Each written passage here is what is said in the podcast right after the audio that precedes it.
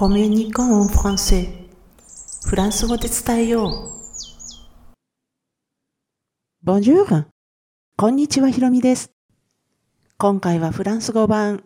星の王子様のフレーズの187番。ぼやけた存在中性代名詞をお得に理解しよう。フェゾナノートについてお話していきます。今回のキーワードは on です。ハイフンでつながれた一部ですけれども、もちろんおまけでついてるわけではありません。ちゃんと意味はあるんですけれども、フランス語独特のものなので難しいとも言われる中性代名詞です。よく知っているお話で文脈がきっちりわかっているからこそ簡単に理解できてお得ですよ。では、単語に入る前に今回のフレーズ、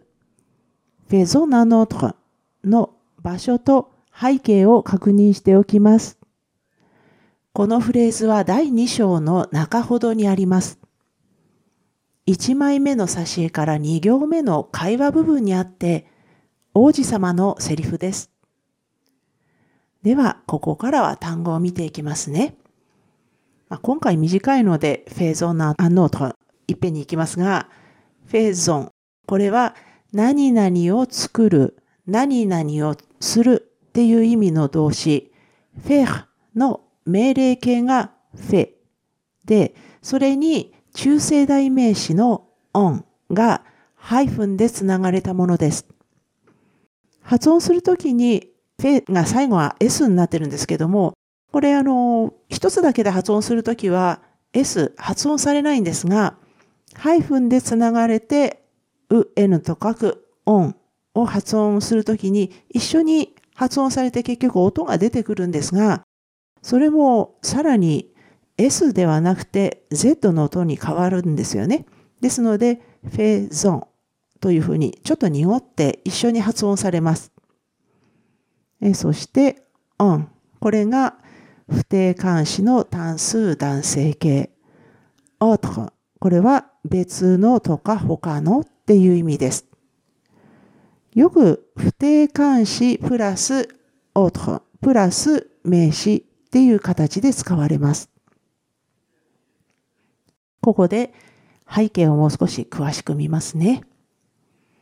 王子様には繰り返しねだられて、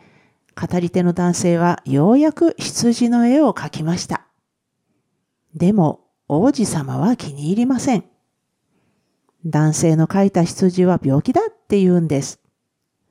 そしてそれに続けて王子様が言ったのが今回のフレーズです。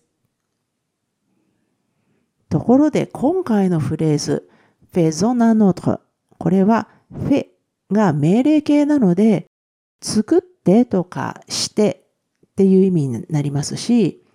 アンノートで別のとか他のっていう意味なので、もう一つ別のお願いってことですよね。でも、もう一つ別のとは何でしょうか？もちろん背景を知っていれば、もう一つ別の羊の絵だっていうことがわかります。絵ですよね。でも、今回のフレーズの中には、絵っていう言葉はありません。その代わりになっているのがフェーゾンのオンです。先ほど、このオン、中性代名詞だっていうふうにご説明しましたけれども、ここでは、え、つまりフランス語のデッサンの代わりに使われています。つまり、今回のフレーズでこのオンを使わない場合は、フランス語で次のようになります。fait un autre dessin まあこれ日本語で言うともう一つ別の絵をお願いということですね。もう一度言っておきます。fait un autre dessin です。こうした繰り返しを避けるためにこの on が使われているんですけれどもこの on は命令文で使われるとハイフンでつなぐっていうルールがあります。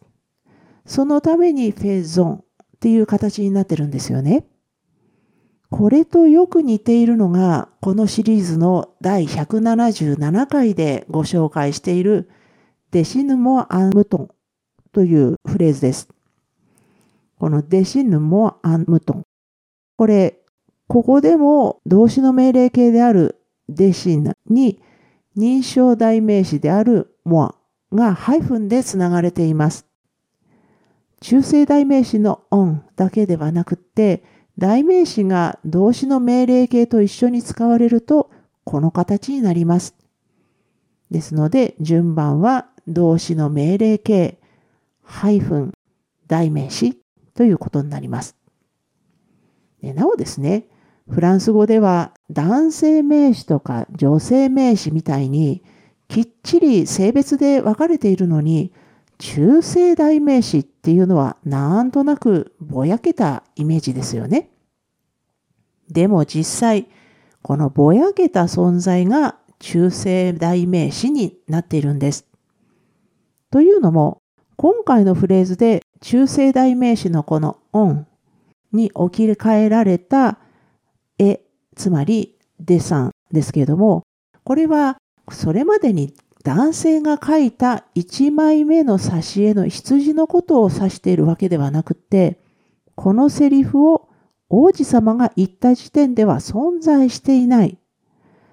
つまり特定できない次の絵のことを指しています。このように特定できない存在のことを指すのが中性代名詞の役割なんです。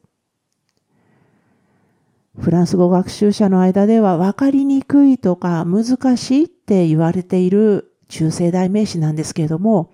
先ほども触れた通り、そもそもがぼやけた存在です。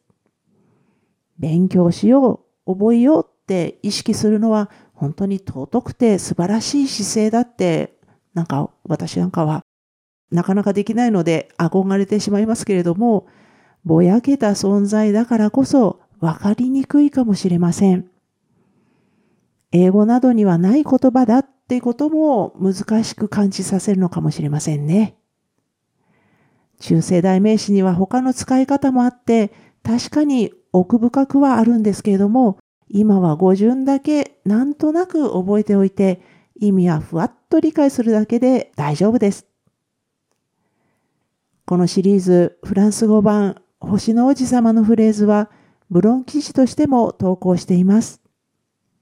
このエピソードの説明欄に該当する記事へのリンクを貼っておきますので、スペルの確認などぜひお使いくださいね。では今回も最後まで聞いていただきありがとうございました。アビアンとまたね。